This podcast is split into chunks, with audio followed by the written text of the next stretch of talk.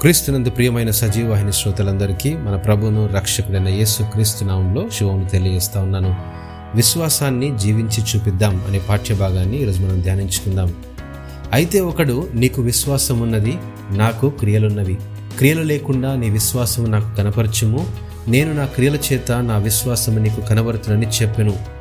ఈ మాటలు యాకోబు రాసిన పత్రిక రెండవ అధ్యాయం పద్దెనిమిది వచనంలో మనం గమనించగలం. ఒక పేద కుటుంబంలోని చిన్న బిడ్డకు అకస్మాత్తుగా జ్వరం మొదలైంది.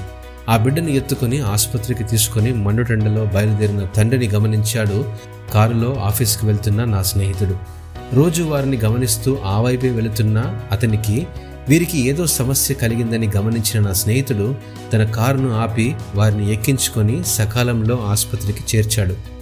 నా దగ్గర డబ్బులు లేని కారణంగా మండుటెండలో జ్వరంతో బాధపడుతున్న నా బిడ్డను ఎత్తుకొని ఎన్నో మైళ్ళు నడిచి వెళ్ళలేని నాకు మీ సహాయం ఎంతో ఉపయోగపడిందని నా స్నేహితునికి కన్నీళ్ళతో తన ఆనందాన్ని పంచుకున్నాడు ఆ వ్యక్తి. తమ క్రియల ద్వారా విశ్వాసాన్ని చూపించమని యాకోబు ఇచ్చిన హెచ్చరికను నా స్నేహితుడు అధునాతన పరిస్థితిలో ఆచరణలో పెట్టాడు. అలాగే విశ్వాసము క్రియలు లేనిదైతే అది ఒంటిగా ఉండి మృతమైనదగును అని యాకోబు అంటా ఉన్నాడు. సంఘము విధవరాలను గురించి దిక్కులేని పిల్లలను గురించి శ్రద్ధ కలిగి ఉండాలని ఆయన చింతపడేవాడు. వట్టి మాటలపై ఆధారపడక ప్రేమ కలిగి క్రియల ద్వారా తమ విశ్వాసాన్ని ఆచరణలో పెట్టాలని ఆశపడ్డాడు.